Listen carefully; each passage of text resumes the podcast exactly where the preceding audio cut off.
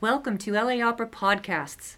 You're listening to a conversation recorded on March 9th, 2018, between Christopher Koelsch, LA Opera's Sebastian Paul, and Marybelle Musco, President and Chief Executive Officer, together with John Neumeier, acclaimed artistic director and chief choreographer of the Hamburg Ballet, and director, choreographer, and designer of Orpheus and Eurydice.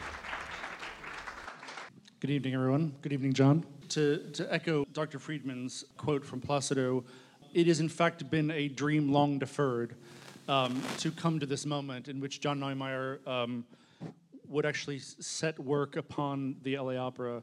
Um, we collectively have been fans of John's uh, for such a long time.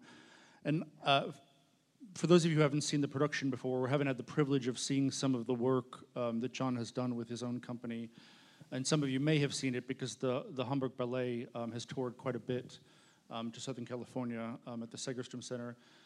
Uh, John is genuinely a totally sui generis artist, um, one who creates work which is um, unrivaled um, in terms of you, you know. Uh, you know the difference between seeing uh, something that has been um, crafted by John and something that has not been crafted by John.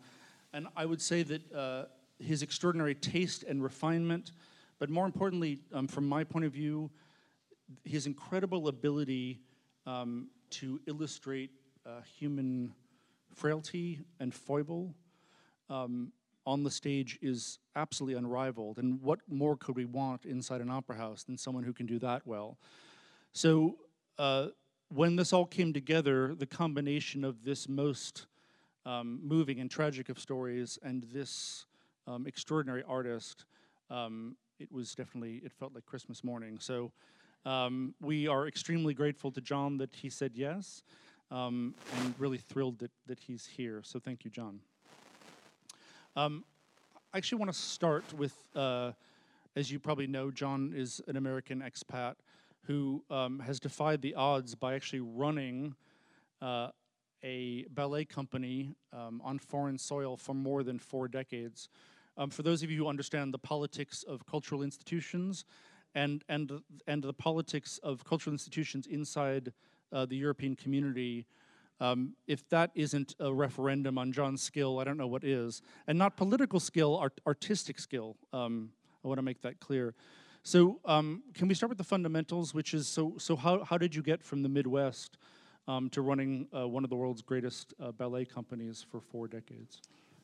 Well, it, that's a long question. Uh, I try to be really fast. Um, I uh, studied in, my, my ballet study was in Milwaukee. I was born in Milwaukee. My ballet study was in Milwaukee, uh, but principally in Chicago, because I commuted three times a week to Chicago, and there was a teacher in the school in Chicago, which was a very good school, Walter Camryn Bentley Stone, in Chicago who came to the university in Milwaukee and where I studied and where I also studied theater. Um, I felt that I needed uh, to concentrate on myself as a classical ballet dancer. And so I wanted to go to Europe. I always had the feeling, inexplicable. I, I can't say why. I, I, felt that I was somehow drawn to, to Europe. Uh, my, parents, my mother, uh, my mother's uh, parents were Polish. My father's were obviously uh, German. I was closer to the Polish side, and somehow there was this pull, this magnetic pull towards Europe. And I felt that was the place I should finish my study. I was finishing my study in London. At that time, um, anyone who was, I mean, was, it was before Brexit, but it was very Brexit-like. Um, only British people could work at that time in Britain. Uh, so obviously I couldn't.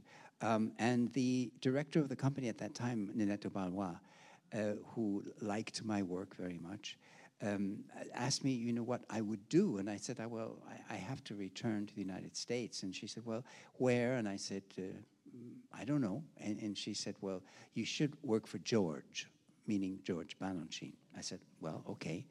Um, and she said, I'm going on a tour and I will speak to Mr. Balanchine about you.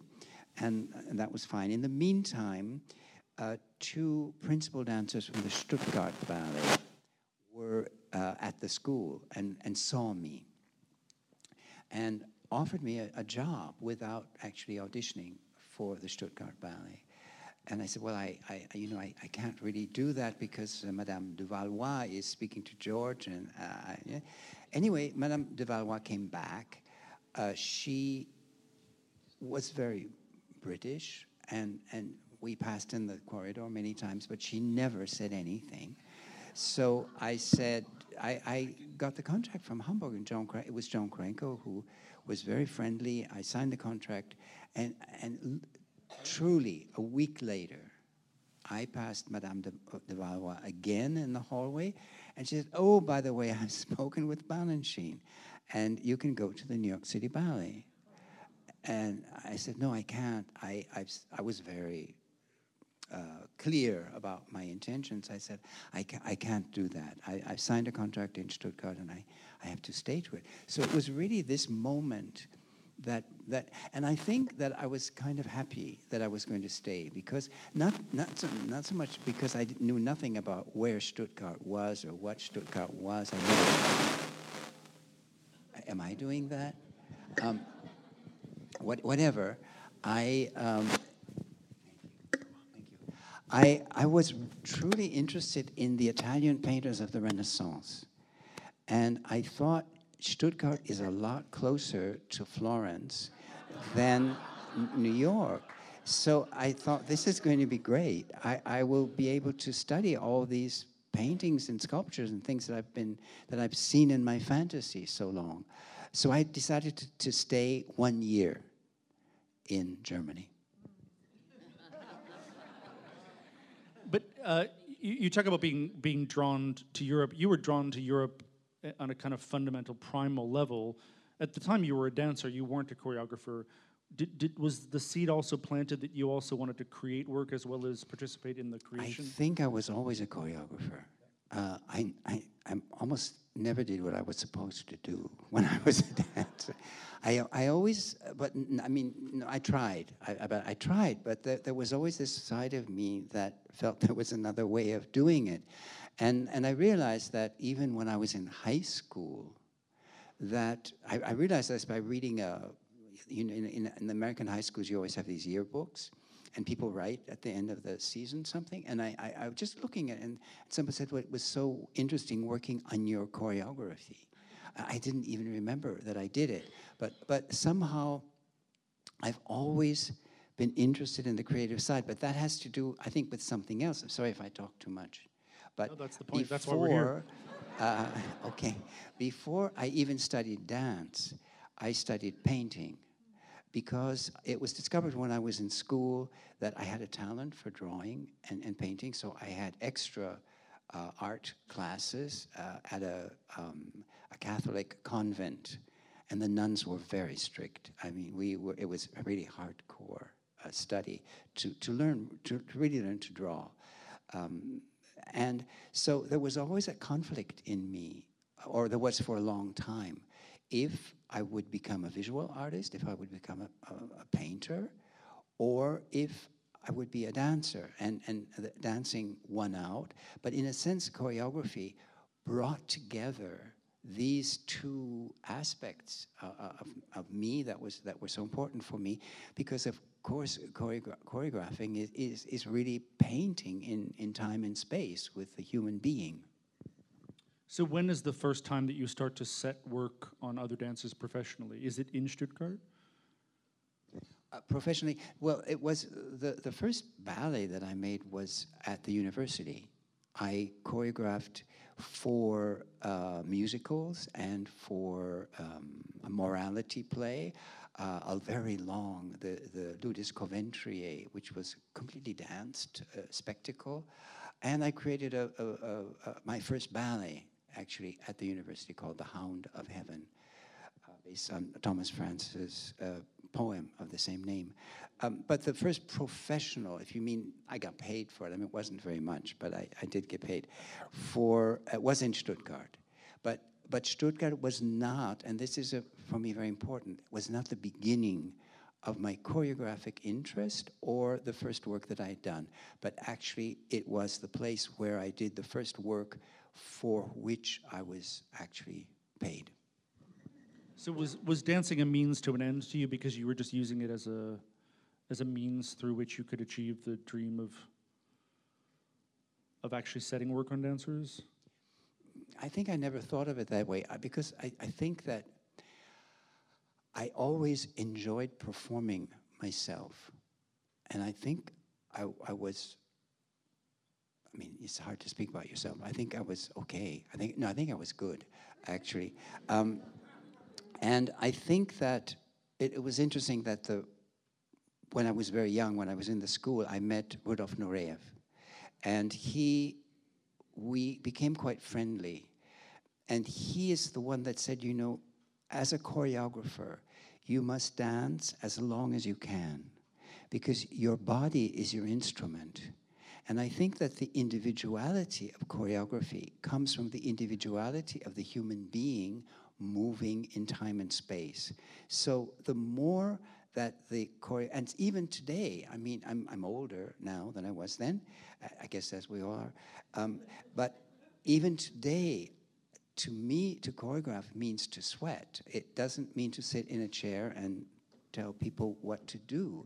I physically have to do it. I physically have to in, at least indicate it, uh, what I want. So for me, there was never a division um, between dancing and choreographing. And for me, I, I actually danced in a certain way a very long time because I, I danced. Maurice Béjart created a work for me when I was about 44, I think, uh, called The Chairs, uh, based on Ionesco's play, in which I also had to speak. And, and I performed that many, many, many years and, and many times, and as well as the principal role in the St. Matthew Passion, which I did until about 10 years ago. Um, and, and this, the unique um, tension that happens when a choreographer or director of a company actually performs with his own company is very special. And, and so I, I, I, you know, I obviously didn't do Romeo and Juliet at that time, but to, to do certain works to be physically involved with a company was a very uh, binding uh, element. So when did you first go to Hamburg then? I, I went to Hamburg in 1973. Um, As the head of the company? Yes. So what was that story? I mean, how, how did you leapfrog from? Uh, no, I was director, I became director of the Frankfurt Ballet on the 1st of December, 1969. I was only that tall at that time.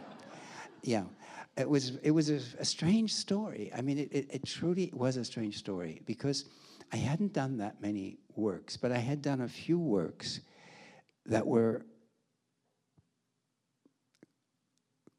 very successful. Let's say um, there was a lot of talk about what I had done, and I, again, I think it's because it was very different. It was very individual, and suddenly I, I, I was offered a few a few uh, commissions, the Harkness Ballet, uh, the Scottish Theatre Ballet in, in uh, Scotland, obviously.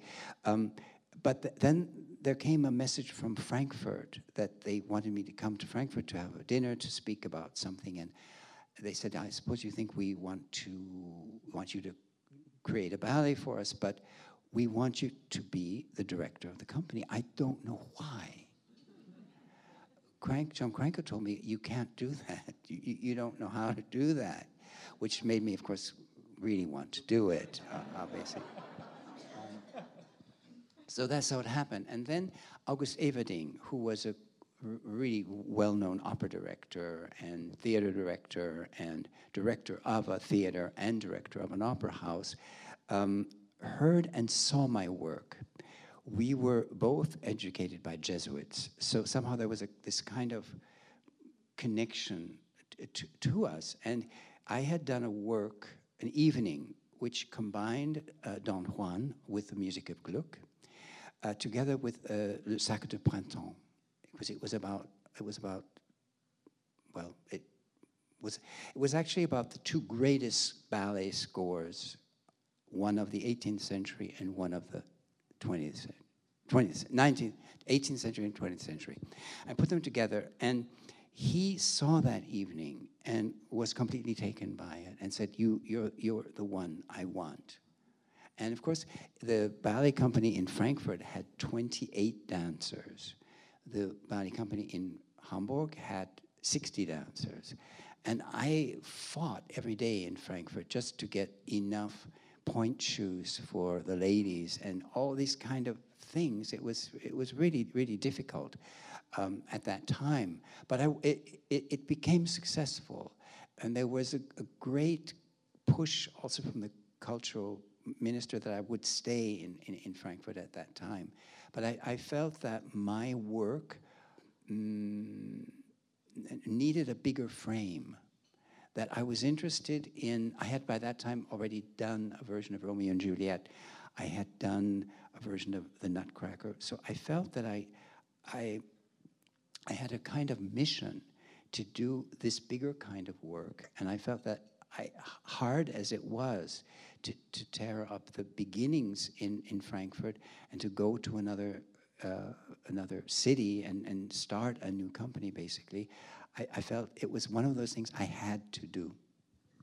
And, and that, that zeal to do that was were you responding to uh, a sense of expression that you didn't see inside the dance community that that you were bringing something to the table that you that you that was in response to something that was happening in the dance community or there was just your imagination was so vibrant and had to find purchase no, I, I, think it was do you know there's this expression like a dog like a dog with a bone uh, that was me do you, do you know i didn't see right or left I, I only knew what I wanted to do.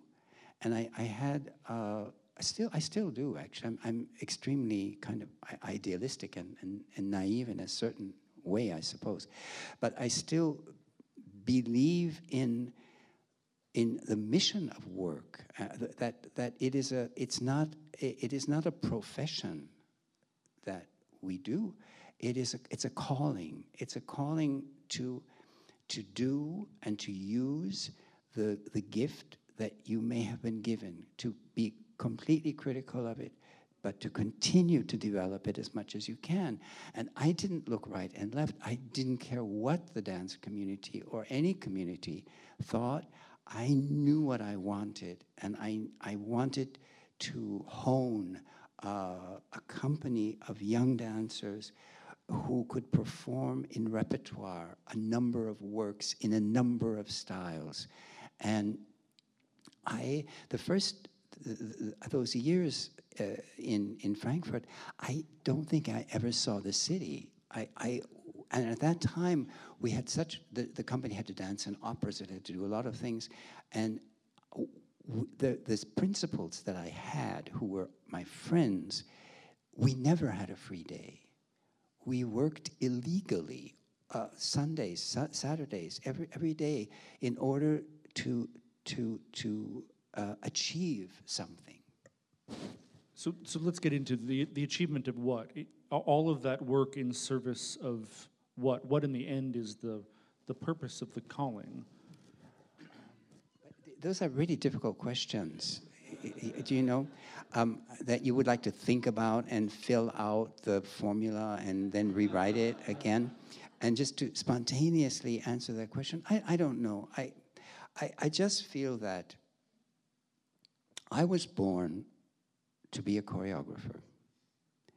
I have to do this. I cannot not do it. I cannot let myself go I have to follow this. I have to do all the possible preparation, work, thought, energy, everything. I have to invest in it. Um, and, and I still feel that. I felt that when I was 15, and I feel the same now.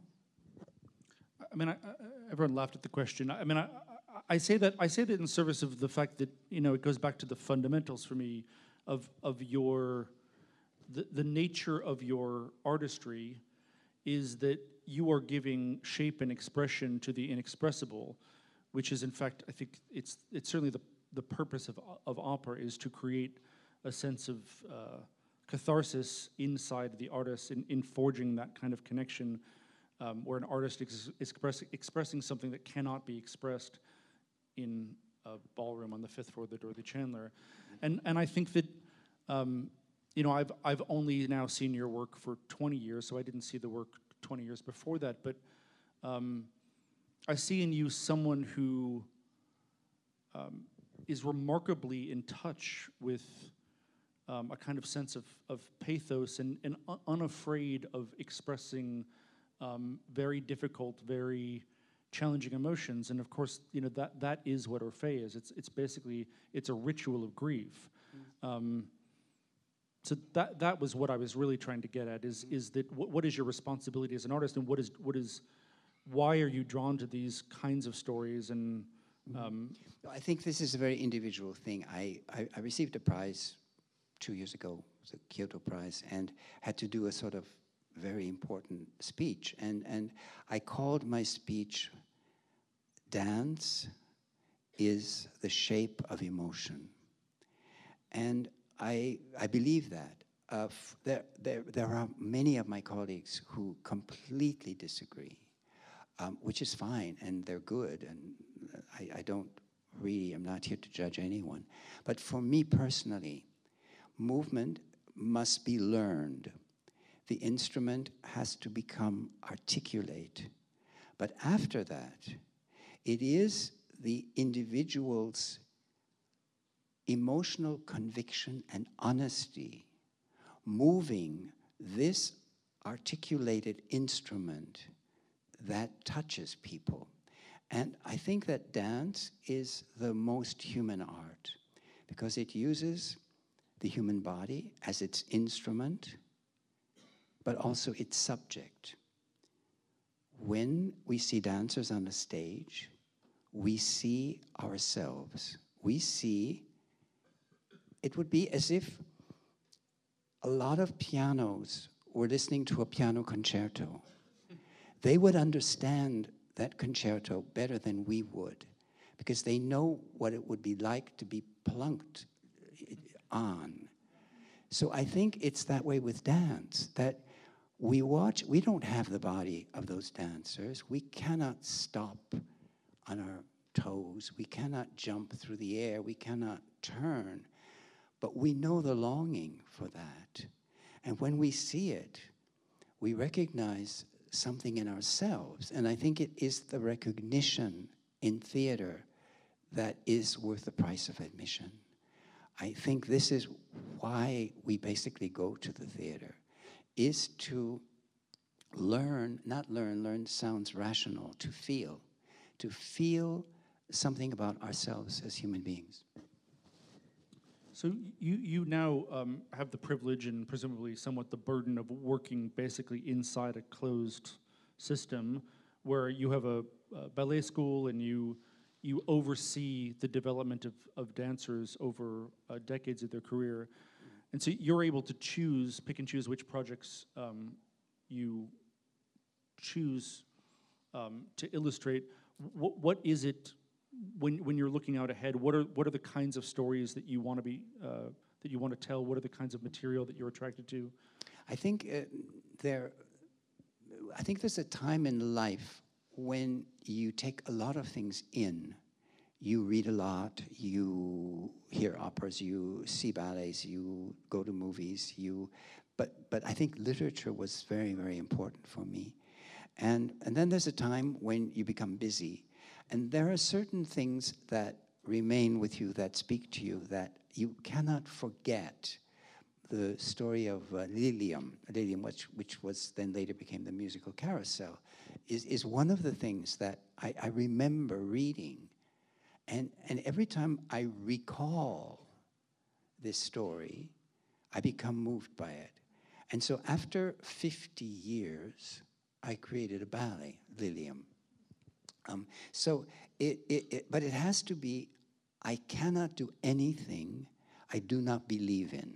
I cannot portray anyone whose emotions I cannot believe. I cannot create a fairy tale princess who exists in uh, cotton candy. I, I just, I, I have to, I have to believe there is a, a motivation that has something to do with me. It has to be a part of me.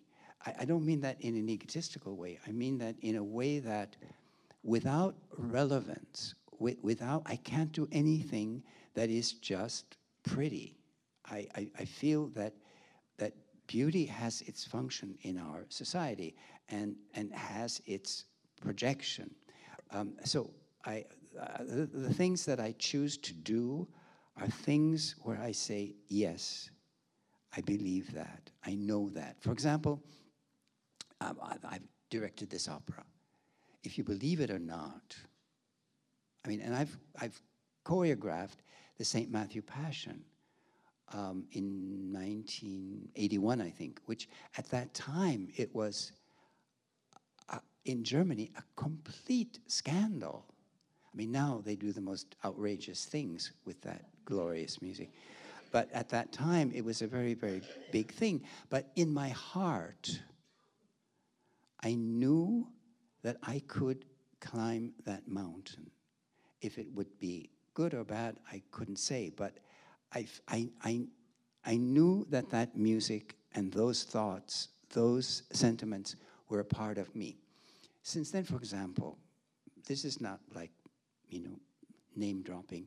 I, I've been asked twice, if you can believe it, to direct The Ring of the Nibelung. And I, I have to say no. Th- there is no ring in me. I, I, I don't get it. Uh, I, I did, you know. I, I, I don't. I really don't. I, I, you know. It's going to be a riot in here. I'm sorry, but No, no, no. I actually, I mean, I actually, I, I think that's a, it's a, it's a wonderful uh, testament to your integrity as an artist that you, that's, that's not the piece for you. So let, let's actually, uh, let's turn to Orphée as a, as a illustrative example of the, of your I process. get, I get that. Yeah, I mean, how do you, when when offered when offered Orphée and you decide that that is something that you can wrap your mind around? Yeah. What is the process that you go through in order to give it um, shape? And and Mm-hmm. um, I, th- I think all of you know this, but um, John is his now his own set designer, his own costume designer, his own lighting designer.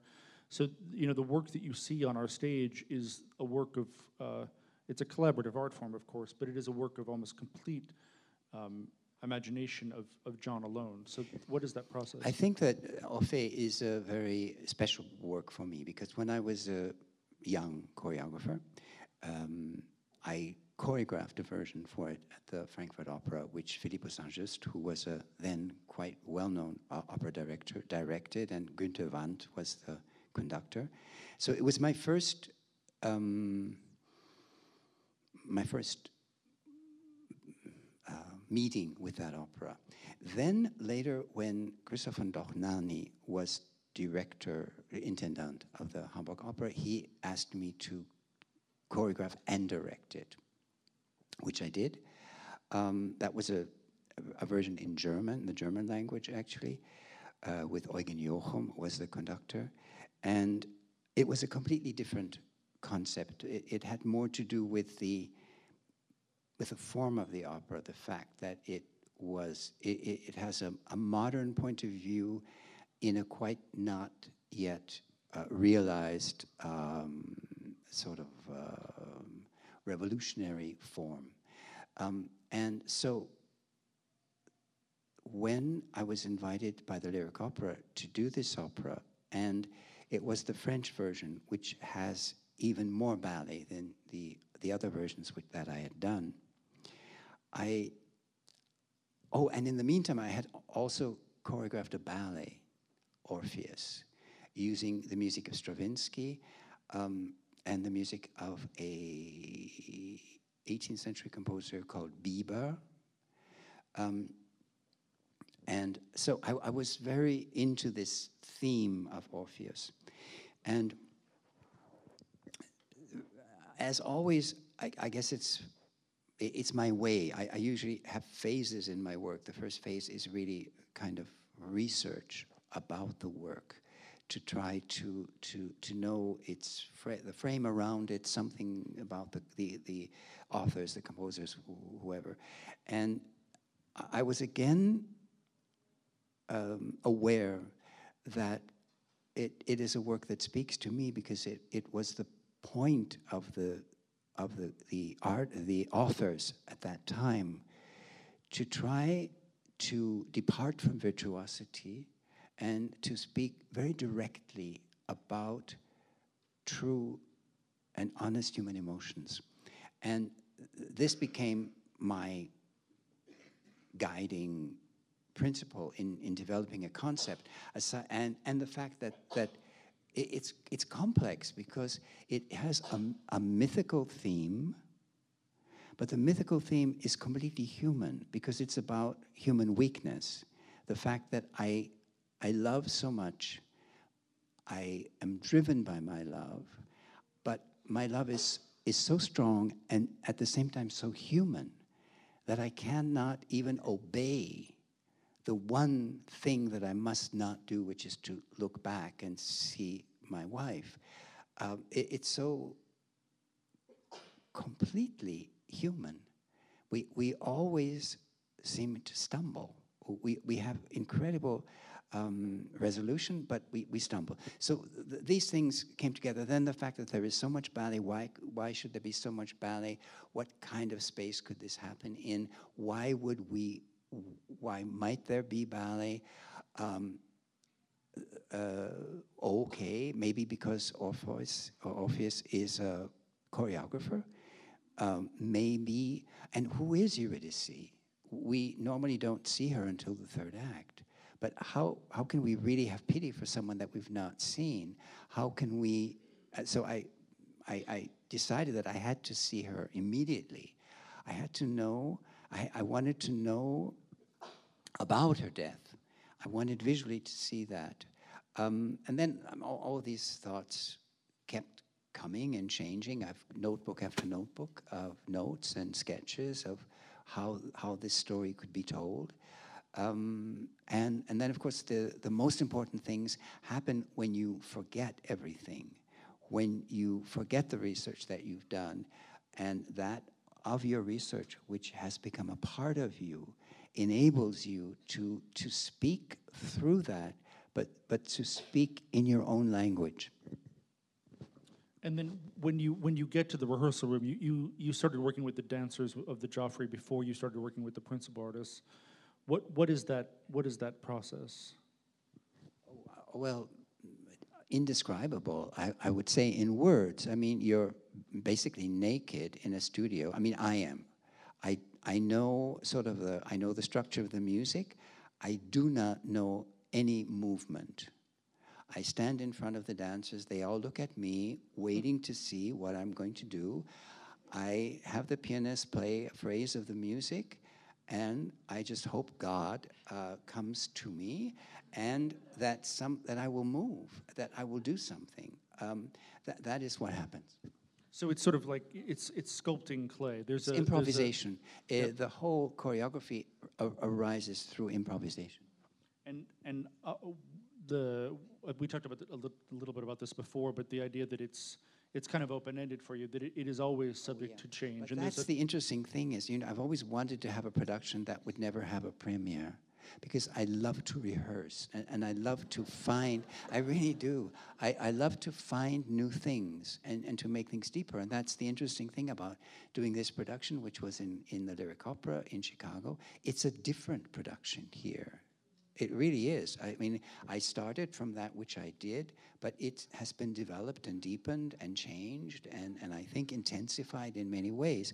And I, I always say, I am a living choreographer, Cerberus at the gates there. which means to me that I, I must have the right and responsibility to criticize my work and to change it, to constantly change it. Um, so before we get into the actual rehearsal room with the principal artist, it's worth probably going back and, and talking about your relationship with opera over the course of your career. Uh, well, I've, I've worked in an opera house. I suppose that is point one, um, which brought me close to it. I mean, I, I uh, was not a great opera fan before I uh, started to work in the opera house. I obviously had a great uh, experience in opera.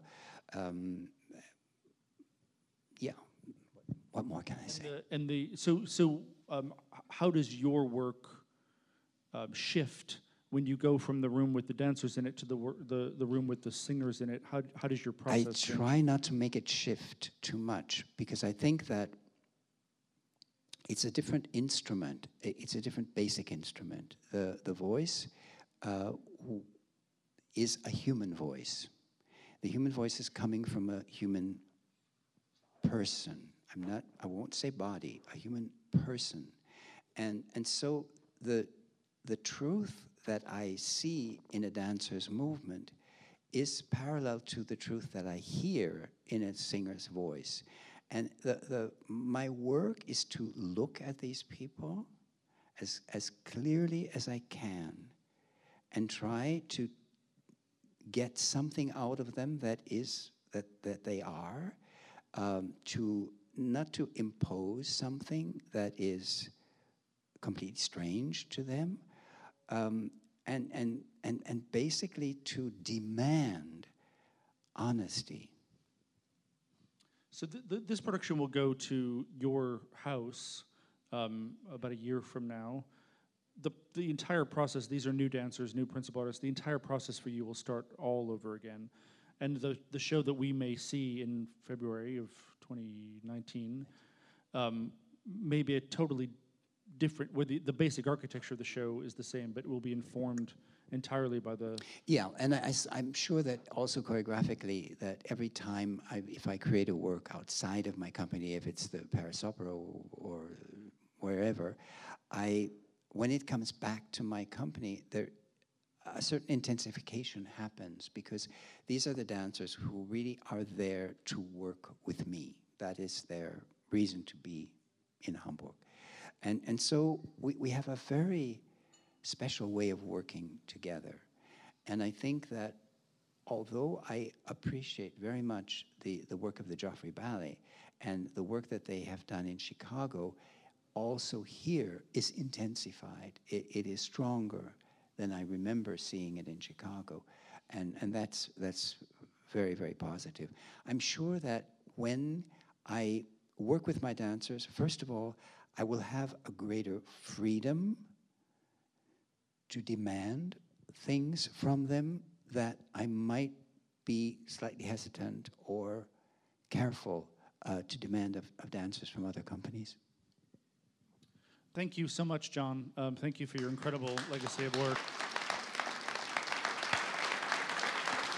You've been listening to a conversation recorded on March 9th, 2018, between Christopher Koelsch, LA Opera Sebastian Paul, and Marybelle Musco, President and Chief Executive Officer, together with John Neumeier, acclaimed artistic director and chief choreographer of the Hamburg Ballet, and director, choreographer, and designer of Orpheus Eurydice. Thank you for listening.